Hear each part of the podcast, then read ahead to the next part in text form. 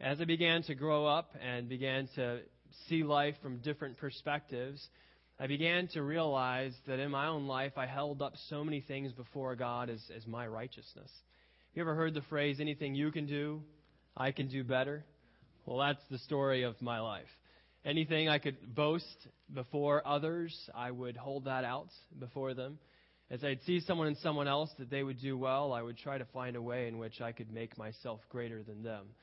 And that comes ultimately from a heart of sin, which rebels against God and does not desire to see who God is. But I'm so thankful that I had parents from a very early age who continually told me that Christ died for sins. And by God's grace and through His Spirit, He allowed me to realize that the beauty and glory and righteousness of Jesus Christ far surpasses anything that I could ever uphold against anyone else. Any measly thing that I have that is a talent or ability of mine is nothing compared to the righteousness of Jesus Christ, which is accredited to those who by faith bank all of their lives on Him. So, my boast this evening before you is none of my abilities, none of anything that I have, but simply Jesus Christ and Himself alone is my sacrifice for my sins. And it is this gospel that we desire to share in Spain.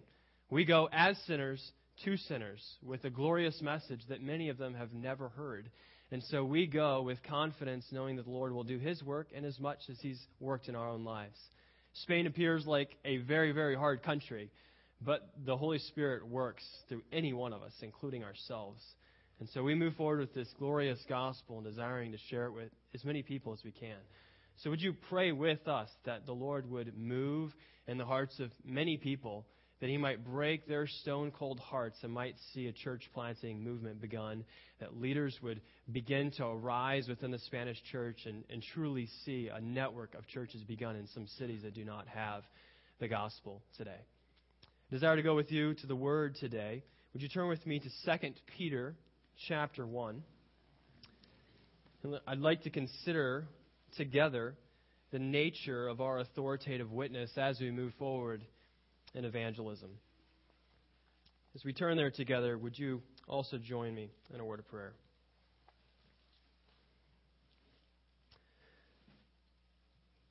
Our glorious Father, you have created the world, and you've created each one of us simply to serve you, to love you, and to know you intimately.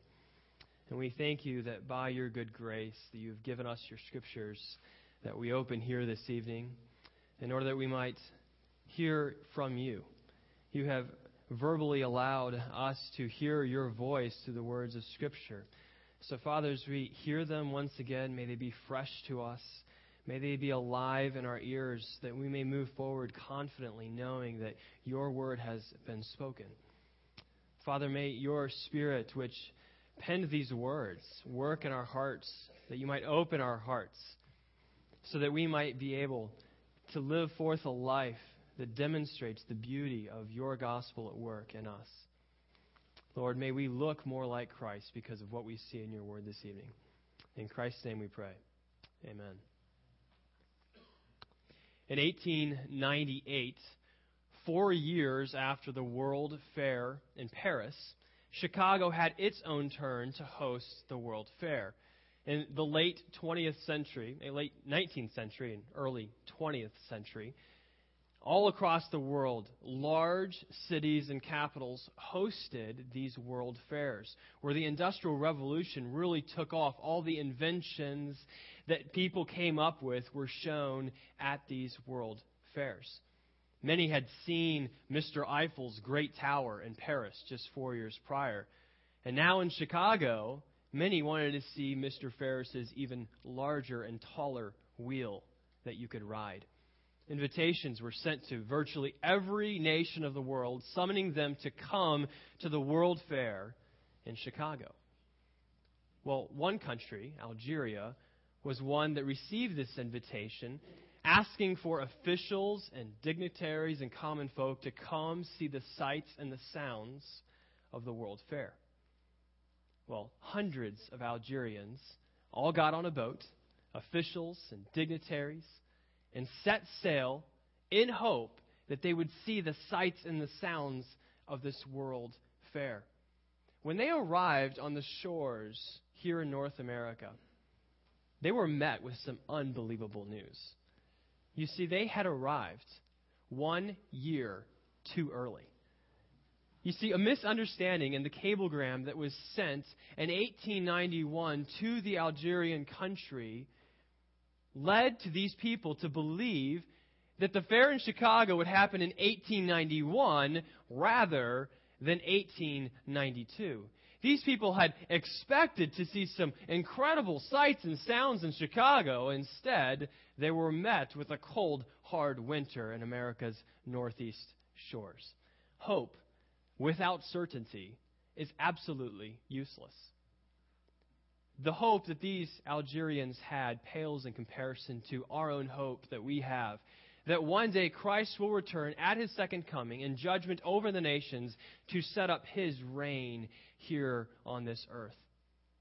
This second coming is our hope. That though we will be ushered out from here first, we will return with Christ, and all of his splendor and glory, he will return to set up his kingdom. As the Apostle Peter penned this first chapter, he confronts some false teachers who early on began to deny Christ's second coming only three decades removed from Christ's ascension. Several would say, as it says in chapter 3, that the world will always go on as it always has. He'll never return. It simply is the way that it is. But Peter realizes that he is in a battle concerning authority. His own authority and the message that he has had to them and is given to them is significant enough that what the false teachers are saying is incredibly hurtful. You see, it's not simply denying the second coming, for when you deny the second coming, you deny judgment over sin. If you deny judgment over sin, sin is meaningless. The sacrifice of Christ is pointless. So Peter does not brush this aside and desires to confront it head on. As we move forward to Spain, we realize that we are in a struggle and a battle over authority. In our world today, we're becoming increasingly aware of the opinion that it's just simply your ideas against my ideas. It's this man's opinion versus this man's opinion. They're all on equal ground. It ultimately doesn't matter. But if you're going to move forward to your neighbor and to your friends and to your family and say that this is truth, you better have something upon which you bank upon which is truly authoritative. If it's just simply your opinion against someone else's opinion, it's only an argument to be won. But I believe that as Peter shares with us in verses 16 to 21, that the nature of his authoritative witness is far beyond anything that is simply opinion. Look with me, if you would, beginning in verse 16. For we have not followed cunningly devised fables when we made known unto you the power and coming of our Lord Jesus Christ, but were eyewitnesses of his majesty. For he received from God the Father honor and glory when there came such a voice to him from the excellent glory This is my beloved Son, in whom I am well pleased. And this voice which came from heaven we heard when we were with him in the holy mounts. We have also a more sure word of prophecy whereunto ye do well that ye take heed, as unto a light that shineth in a dark place, until the day dawn and the day star arise in your hearts. Knowing this first, that no prophecy of the Scripture is of any private interpretation. For the prophecy came not in old time by the will of man, but holy men of God spake as they were moved by the Holy Ghost.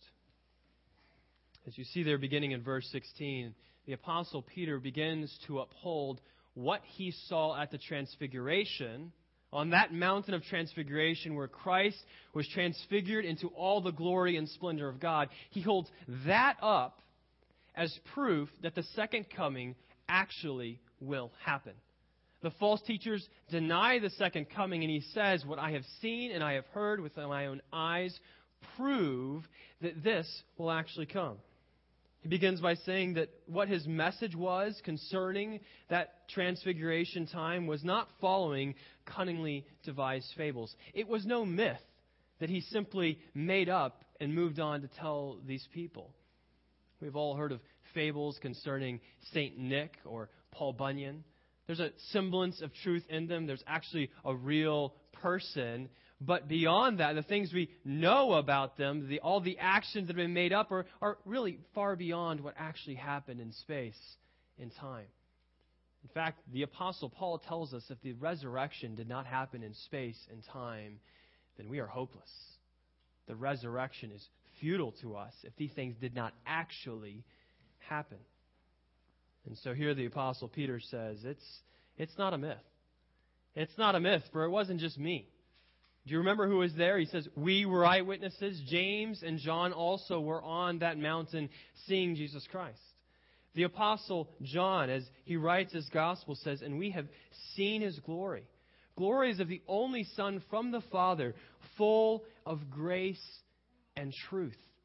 The Apostle Paul, the Apostle John, and the Apostle Peter had seen Jesus Christ in a way entirely different than they'd ever seen him before. They had seen Jesus perform miracles on the streets of Jerusalem.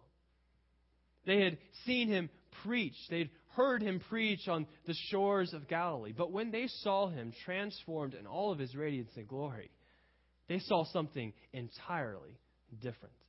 His garments glistened like the sun. His face shone brightly, as the Gospels tell us. You see, this Mount of Transfiguration is a preview of that second coming. Peter is entirely convinced that if he saw these things with his own eyes, if he heard the voice of God himself, that that is a preview that Christ will actually come back in all of his splendor and glory and reign here on this earth. And by God's grace, we have a multiplicity of witnesses here who speak to us the truth concerning Christ. Imagine if you wanted to become a Muslim today. You would have to take the witness of simply one man, Muhammad. Imagine if you wanted to become a Mormon this evening. You'd have to take the witness of one man, Joseph Smith. But God, in His goodness, allows us to see that there are consistency of a message amongst all these men. They all say the same thing. They all saw Jesus Christ in the same way. Peter says it's as real as it can get. He not only saw Christ's transfiguration, but he heard the Father's proclamation. The Father says, This is my beloved Son, in whom I am well pleased. He calls the Father the, the excellent glory. Do you see how he depicts the Father and Jesus as being one? One in essence, though different in person. Here you have the Father in all of his excellent glory, and here is Jesus Christ in all of his majesty. Do you get this? That God, the Father, who is, has more full pleasure than any other person, who has more purity than any being, looks upon one man, Jesus Christ, and says, Upon him I look with my full pleasure. Upon who else could the Father look with his entire pleasure? Christian, if you're here this morning and God the Father looks upon you with pleasure, it is because he looks upon the Son with pleasure because of his righteousness, which is imputed to you, which is given to your account, you can therefore have the full pleasure of the Father. You can therefore have a reconciled relationship with God the Father himself. By faith, we are connected to Jesus Christ so that the one upon whom these words were said can now be said to us. Peter had heard these words with his own ears, and he did not want to get it wrong this time. You remember Peter the first time? He saw Elijah and Moses. What did he want to do? He wanted to build a tabernacle for each one of these. But after being rebuked by Jesus Christ himself, this passage tells us that he got the point. Where is Elijah and Moses now? It's simply Jesus Christ in all of his splendor and glory. He saw that. So this will happen. The authoritative witness that Peter holds up is something that really digs into reality as we know it.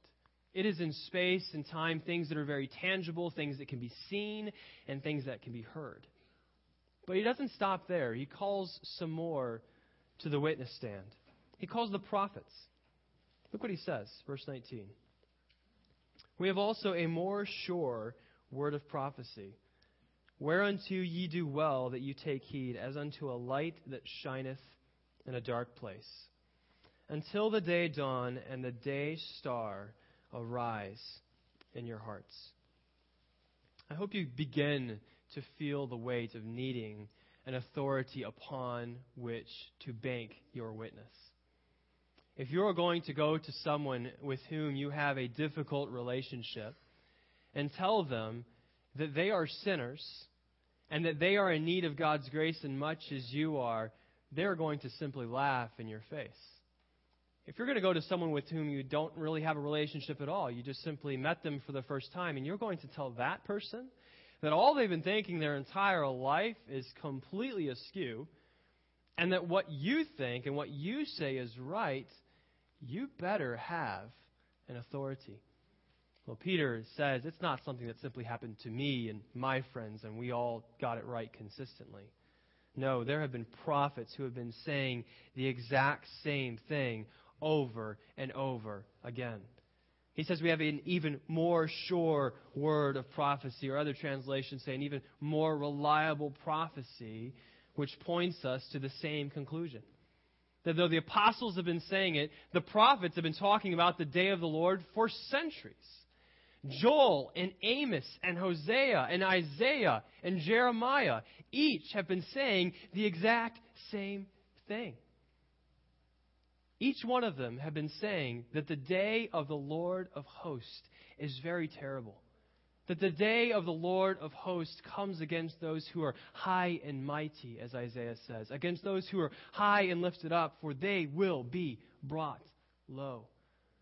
Joel says that the day of the Lord is great and very terrible. Who can abide it? These men have been speaking the exact same message throughout the centuries, and the apostolic teaching is simply the same as the prophets. The question we must ask ourselves if, if you don't want to take the apostles' word, false prophets, then are you going to also negate the witness of prophets who have been saying this for centuries?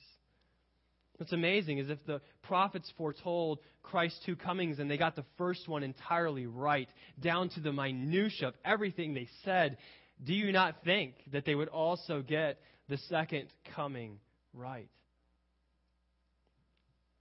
If we're going to have an authoritative witness that leads us to share the gospel with others, we must also begin to ask ourselves are we simply going to take the words of some former fishermen, some former shepherds? So these men got consistently the message right. Are you going to move forward into hostile territories? Are you going to send missionaries to places where people do not want to hear the gospel simply upon the words of these men? Ancient men who lived far beyond us, who did not have the access to the education we did. Are you going to bank your hopes and your life and your trust on these men's words by themselves? I think, thankfully, God allowed verses 20 and 21 to be written. Knowing this first, that no prophecy of the Scripture is of any private interpretation. For the prophecy came not in old time by the will of man, but holy men of God spake as they were moved by the Holy Ghost. You see, these two verses change the game entirely. For you see, Peter is saying it is not simply what I saw on the mountain of transfiguration. It's not simply those who followed Christ along with me and we saw the same things and we've written the same things. It's not simply that there have been others whom which we are following after in the prophets and speaking the exact same message. No. Everything that we have said and that they have said has now been also come alongside by the Holy Spirit. Because the Holy Spirit superintended everything that these men wrote, the final product we have before us today in Scripture is a far superior quality than anything else we could have ever imagined written down before us. This is no mere book. This is not mere literature. This is the very words of God. It says there that these prophets did not have their own private interpretation. It's not as if Isaiah saw these visions and then conjured up some idea of what these things meant. These men did not have dreams and then get up in the morning and think, all right, what am I going to write about today? Now, these men put forth great effort in writing some incredible things for us. But it's even beyond some of the greatest literature in the world. It is the very words of God. For these holy men spoke and wrote, ultimately, as they were moved by the Holy Ghost.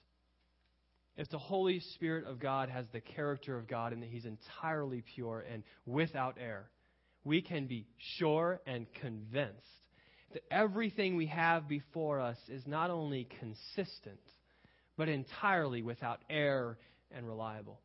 We can't actually take these pages of Scripture before us and not simply have the witness of a number of men who have been saying the exact same things, but say that these pages before us are actually from God Himself. Do you see how that is so incredibly important for our authority as we share the gospel with us, with others? Do you see how important it is for us to even use the words and pages of Scripture in evangelism? Over the last few years, I've had the opportunity in, in our church up in Minneapolis to be one of the small group leaders. We meet on the first Sunday nights of the month with a small group. There's about 12 different groups, and my group would always come over to our home. And what we try to do is uh, review the morning message, and then we'll have some kind of evangelistic focus, some kind of uh, endeavor that we seek to accomplish over the next 12 months. Each group will come up with different ideas, and we try to figure out how we can reach our community. Well, this last year, I led our group into doing this evangelistic endeavor. We, I asked each one of them to consider one person, one unbeliever that they knew in their life, that they would simply ask the question if they would mind having a Bible study with them.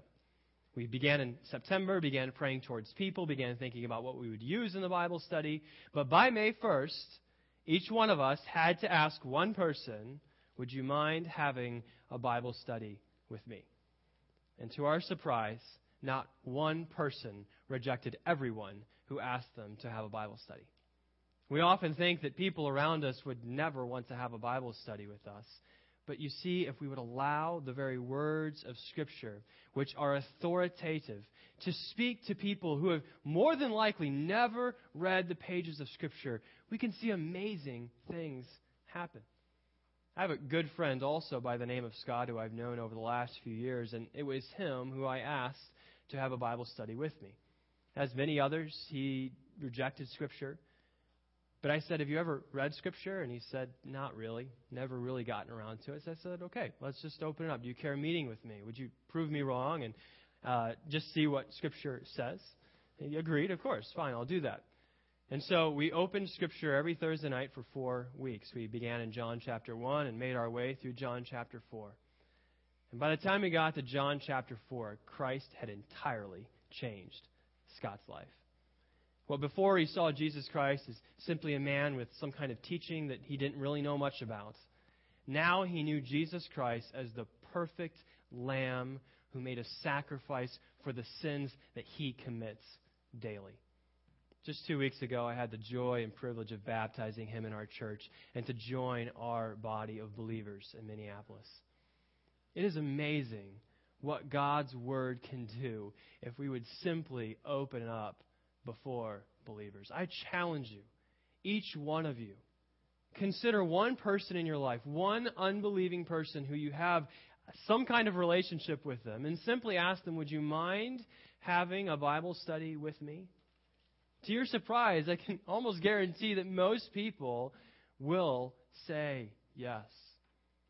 Fathers, leaders in this room, would you lead your families in this? Would you lead and show your family how it is we can engage with others through Scripture?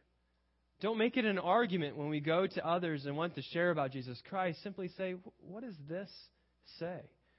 Surely, as Pastor mentioned this morning, we can have many kinds of arguments to rebut some of the crazy things that are said of us.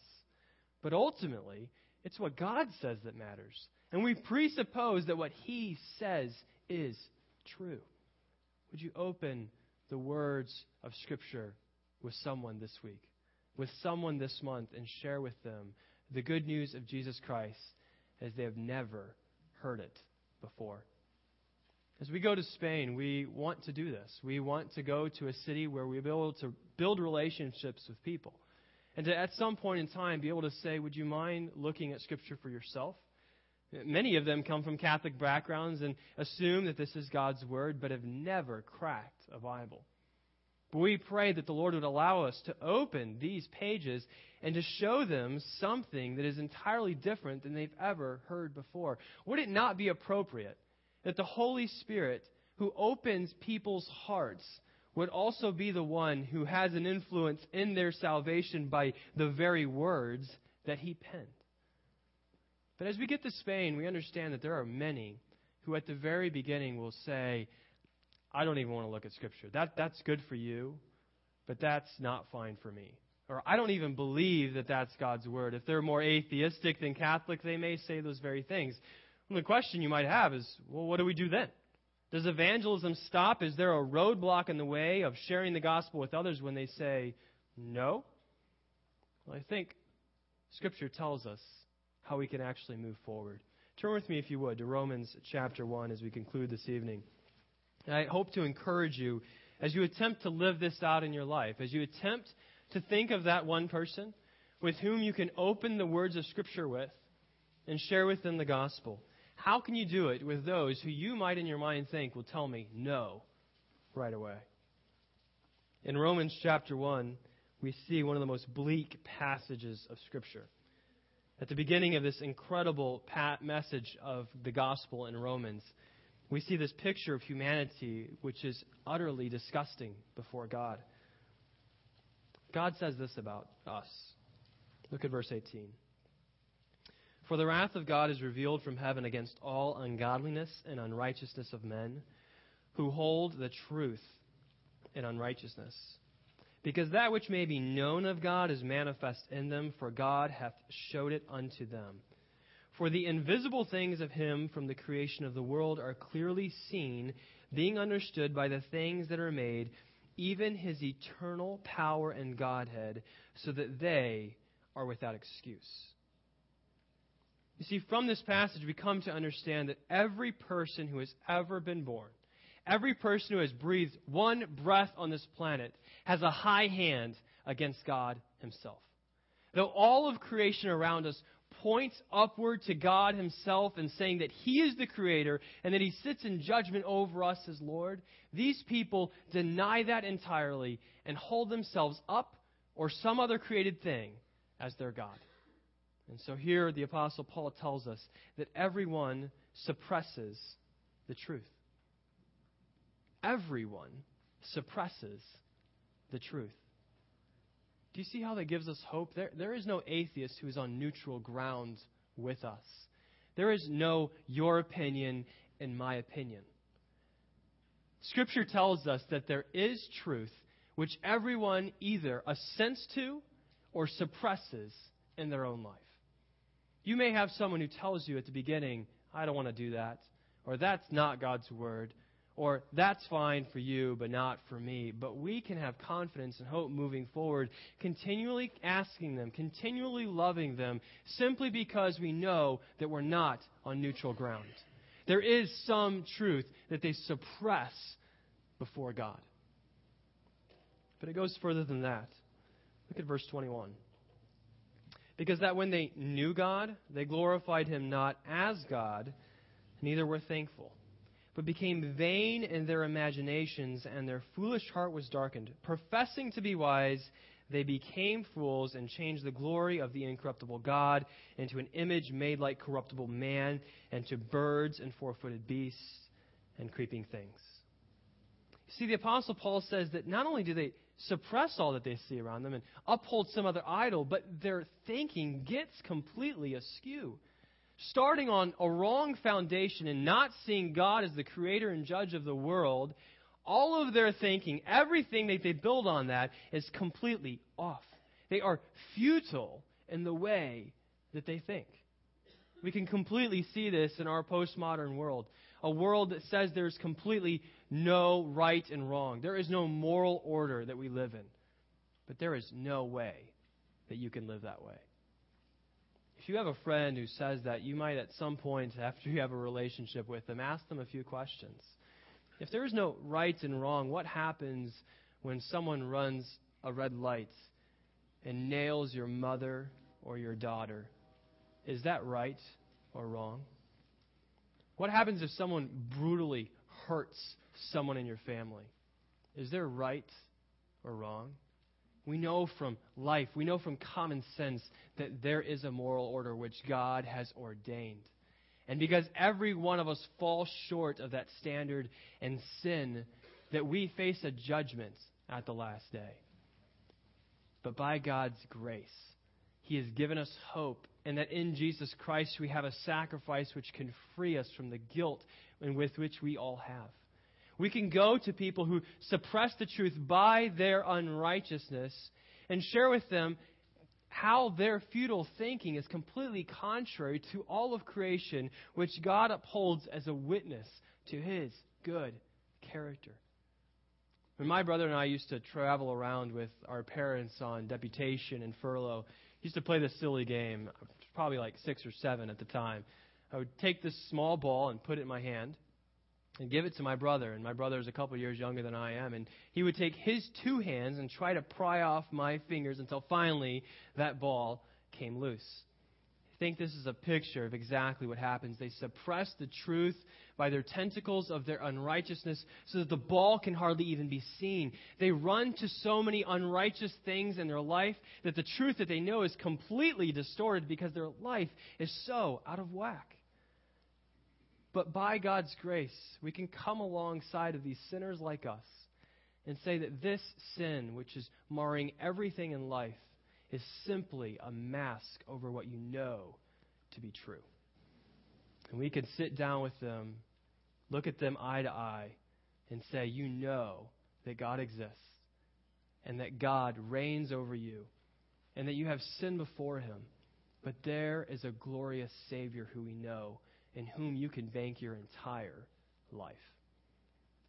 We move forward to Spain in confidence, knowing that we have an authoritative witness. We have these pages of Scripture which tell us we can actually move forward in situations that seem so far beyond anything we could ever do.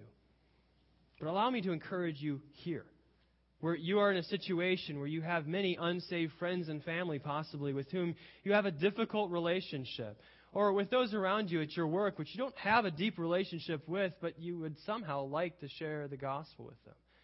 Move forward boldly in confidence. Take God's word and allow it to speak to them.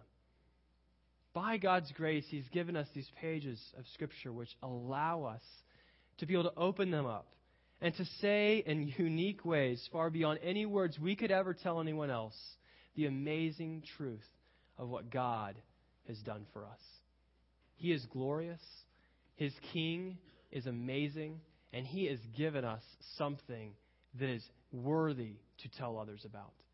I encourage you, by God's grace, move forward and share this glorious message with others.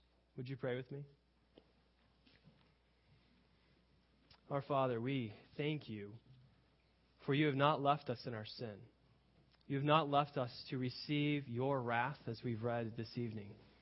But you have allowed us to be able to know you through your Son, Jesus Christ, and to have your Spirit living within us and molding us and shaping us into his likeness. Father, I thank you for this congregation here who so faithfully is a beacon of light to this community here. But I pray for each one of them individually, Father, that you may allow them to move forward boldly, to be leaders amongst this community, that they might say that you reign and that your gospel is what changes our lives. I thank you, Father, that you've not left us alone in this endeavor, but that we can use your very words.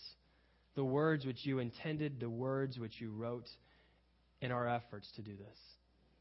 God, give us the grace that we need to be able to confront those who are in sin like us, that they might also receive forgiveness of sins.